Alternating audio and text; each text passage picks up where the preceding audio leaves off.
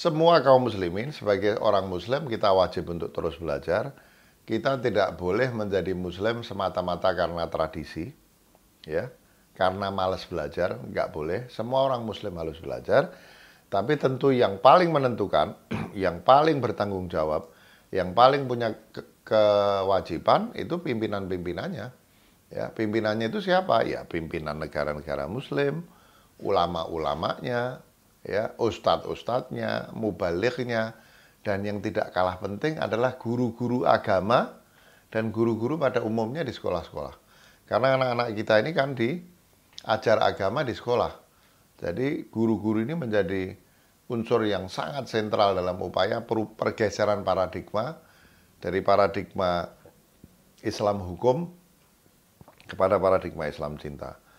Dan sebagai guru juga orang tua menjadi sangat sentral di dalam memahami tentang esensi ajaran Islam ini. Karena kalau orang tuanya keliru pemahamannya, nanti mengajar anak juga dengan cara yang keliru. Agama itu oleh anak-anak diasosiasikan dengan kekerasan, ya. Nah, ini yang juga harus diluruskan. Jadi di sekolah, di keluarga, nah di masyarakat, pimpinan-pimpinan masyarakat yang berperan paling besar.